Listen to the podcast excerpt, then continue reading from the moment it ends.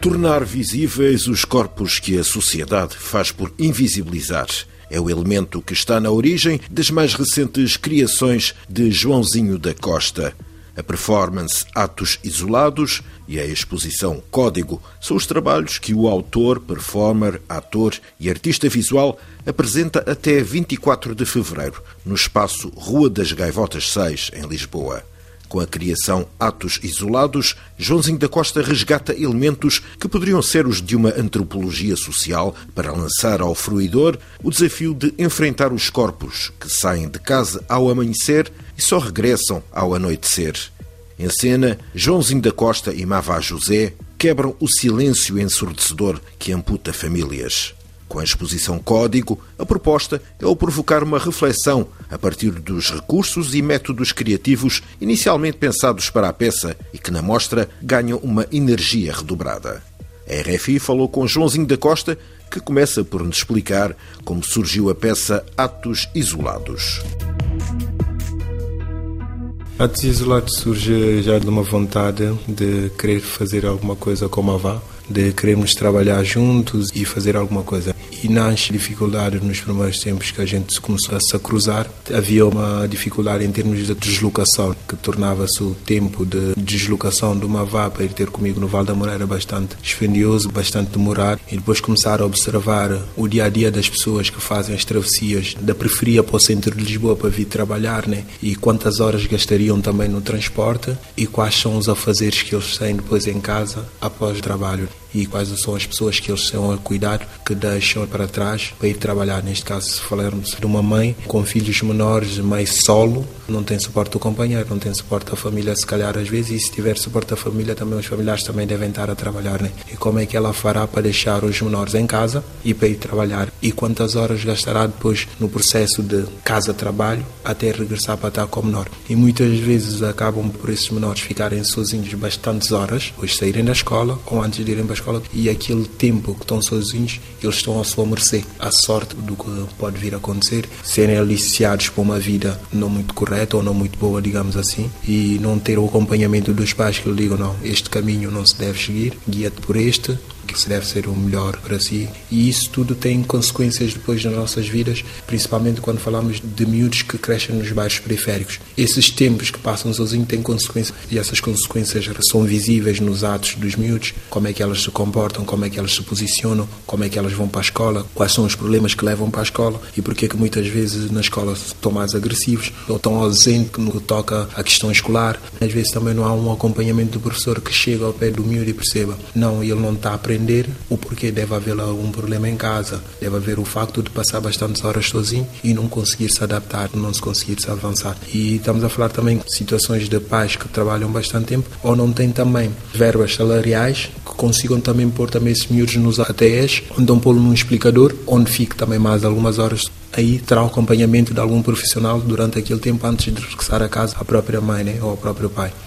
E sem falar de que não existe depois, maioritariamente, esse tempo de amor, esse tempo de, de carinho entre pai e filho, ou entre mãe e filho, mãe e filha em que hum, a mãe quando chega o filho se calhar já está bastante cansado, já está na hora de comer e dormir, ou seja, o tempo de comunhão entre as duas pessoas não existe. E a mãe também muitas vezes quando chega, por chegar bastante cansada, também não tem se calhar muita paciência para perguntar ao filho a ah, como é que correu a escola hoje quais foram os teus problemas hoje. Não há esse momento de diálogo, né? Ou ela está bastante cansada, ou vem já com algumas questões do trabalho, e muitas vezes chega em casa, desconta nos filhos ou desconta nos companheiros, né? E estamos a falar que a ausência deste amor entre esses dois polos criam depois atritos no futuro dessas crianças e também no futuro dos pais porque também alguns pais também crescem depois com pouca sensibilidade e não têm tempo que gostariam de ter para estar com os seus filhos, poder acompanhá-lo a um jogo de futebol, ir assistir a uma peça de teatro, ir com ele ao museu, para ver coisas diferentes, né? Porque não há esse tempo. O tempo é todo desgastado entre trabalho e casa. Joãozinho da Costa, qual o papel do Mavá nesta performance Atos Isolados? Mavá José é um ator que eu conheço já há bastante tempo, desde 2017, se não me engano, e desde então quis estar sempre muito colado a ele, né? E temos desenvolvido uma relação de amizade bastante forte. É um artista bastante completo e versátil. Ou seja, deu bastante este projeto em todos os sentidos. Teve um trabalho enorme dentro do projeto Atos Isolados. Para mim, ele é o rosto dos Atos Isolados, é o corpo dos Atos Isolados. É esse corpo que muitas vezes é invisível, né? porque quando se fala da criação vem-se procurar o Joãozinho, mas sim, atos isolados não teriam o mesmo efeito se uma vá. O Joãozinho da Costa escreveu, ensinou esta performance que tem movimento, mas também tem música. Como é que foi o processo de construção o processo de construção desta peça né, passa por identificar primeiro as dificuldades que existem né, entre atravessar da zona periférica para o centro de Lisboa e, neste caso, tentar também procurar os artistas que pudessem fazer parte desse projeto e que tivessem também a mesma sensibilidade ou que sentisse também esse trajeto. O Mavá tem esse trajeto nas genes dele e na sonoplastia tem o Tristão Imundo. É um artista que vive na periferia de Lisboa e que também se desloca também para vir para o centro de Lisboa. Né? E trabalhando com essas pessoas permite-nos ter uma maior sensibilidade, uma maior aproximar daquilo que eu poderia estar a desejar em termos artísticos para este projeto. E daí a banda sonora ter esta constante noção de viagens, de travessia de tempo. E para a encenação tive o apoio da Marlene Monteiro Freitas e do Tiago Vieira que são dois artistas que eu admiro bastante, sem falar que a Marlene trabalha, é uma artista que eu trabalho com ela há bastante tempo. E o Tiago Vieira é um artista também que eu conheço já de longa data, que decidiu convidar para este projeto porque acharia que iam me dar mais do que aquilo que eu poderia pedir a eles, né? e foi recebido também dessa forma. Já na dramaturgia do próprio projeto, começa com a entrevista, digamos assim, num, com em que a própria construção narrativa do projeto tem, da dramaturgia do projeto, tem base da biografia do Mavá, e depois tem um texto que é escrito por mim e em quase com ideias partilhadas com todo o grupo de trabalho, que é para cada um dar uma sua percepção do que é que se sentia do texto. Né? Que na verdade a peça só tem dois momentos, blocos de texto assim massivos, que é dito por nós, por mim pelo Mavá, que é da base biográfica do Mavá, e o texto escrito por mim, né? que tem assim essas bases. Depois a, a escrita também para algumas músicas que é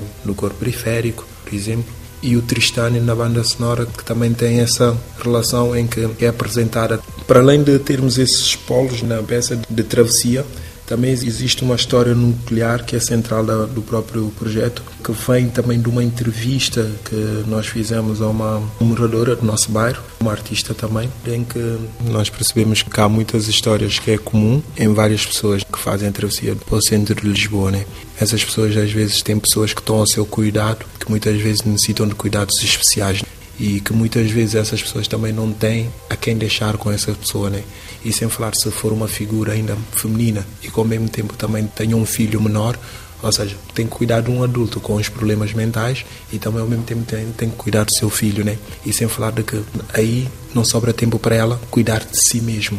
E aí a base de toda a dramaturgia da peça anda à volta desses enredos todos que fui apanhando, que fomos apanhando, que fomos falando e que tentamos de alguma forma, tentamos trazê-la à vida. E daí os tais dito corpos invisíveis que ninguém vê.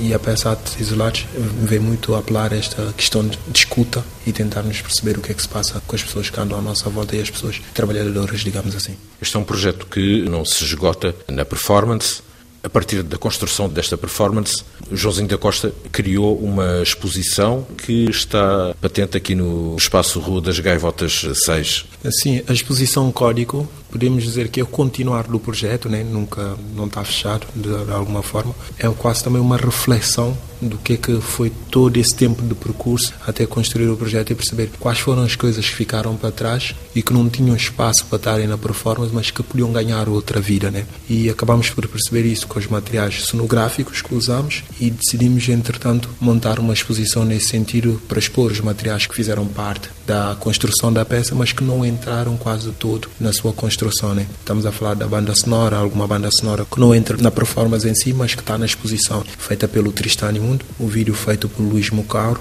captação do Luís Mucaro e edição do Luís Mucaro, a montagem entre mim e a Relais Embaló, a montagem da exposição, são recriar também dessas peças todas, dessas figuras e tentar ao mesmo tempo trazer essas figuras à tona, né? essas figuras ditos corpos invisíveis. Se estivermos na exposição, conseguimos ver que a exposição remete-nos para um lugar de podermos identificar que corpos são esses, que corpos que a gente queria falar quais são esses corpos que a gente queria identificar. E nessa exposição há também um poema do Joãozinho da Costa. Um poema que se chama Poesia, né? O que é a poesia? Sim, é uma pergunta aberta. O que é a poesia? O que é esta palavra poesia? O que é esta maldita palavra que acaba com ia, mas rima com vazia? Que me faz lembrar aqueles que dormem de barriga vazia e partilham a mesma casa fria, na esperança de aquecê-lo nas noites frias. Ah, maldita palavra poesia! Que me faz lembrar a periferia, onde a luz e a água falta com frequência, onde a barata teme manter sua existência, invade a cozinha e come o caldo da mancara, da cachupa, da moamba, do calulu e da boa picanha. Após estar farta, faz da sala sua pista de dança, ao ritmo da tina, funaná, morna, kuduro, kizomba, samba, semba, marabenta, funk, gumbésico. Ah, são tantas! Poesia, poesia. Será que é quando o percevejo substitui o marido nas noites frias? Como a conchinha que não aquece, mas debaixo dos lençóis suga o sangue daquele corpo que só está à procura de aquecer-se entre as paredes frias? Enquanto o mosquito para no ar com o bico manchado de sangue, cantando em alto e bom som ao ritmo do bufado para uma noite, longa, romântica e de futuras doenças? Ah, maldita palavra! Que mamar é que maltrata. Ah, poesia! Que rima também com a polícia e com a ambulância e que me faz lembrar que não preferia à noite a falta de farmácias e falta de perspectiva na mente das crianças e falta de equipamento de lazer para elas. Poesia. Deixa-me recordar-te os CPFs que existem nas escolas daqui: cabeleireiro, educadora de infância, jardineiro, esteticista, restauração e bar. Ah, a mim já não enganas poesia. Em cada esquina do bairro vou plantar uma semente da perspectiva. Ups, lá vem a comunicação social com a perspectiva feita. Sobre os factos e ignorando os factos. ah, poesia. A mim já não enganas com estas tuas novas ferramentas de censura e escravatura. Não, o meu futuro não passa só pelas cozinhas dos McDonald's e os demais restaurantes. Não, o meu futuro nem passa pelas limpezas das tuas casas, lares e camarins. Não, o meu futuro também não passa só pelo futebol, atletismo e música. Sim, o meu futuro também passa pela arquitetura, literatura, psicologia, astrologia, ciências, física, medicina, matemática, arte. Ah, poesia. Cansei de gritar poesia. Sim, gritei poesia. São as vozes daqueles que me rodeiam sair através de mim. Poesia, poesia, poesia, poesia, poesia, poesia. Já não vou repetir mais essa palavra. Se isto tudo não é poesia, então o que é poesia? Calma, não fiques assustado. Mas repete assim comigo. Só preciso de uma tela, de uma tinta, de um pincel e de uma caneta. Com estas ferramentas criarei uma poesia e uma perspectiva assentes na geometria. Poesia. Se isto tudo não é poesia, então o que é poesia? Poesia. Joãozinho da Costa, e depois deste projeto, o que é que o Joãozinho da Costa tem na manga para o futuro? Temos vários projetos já em papel, alguns estão na fase inicial ainda de desenvolvimento e alguns já estão mais avançados. Infelizmente ainda não podemos revelar e são todos trabalhos da Arte Polão Associação e os nossos parceiros.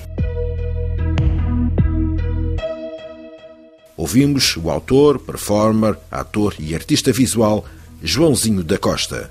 De Lisboa, Luís Guita para RFI.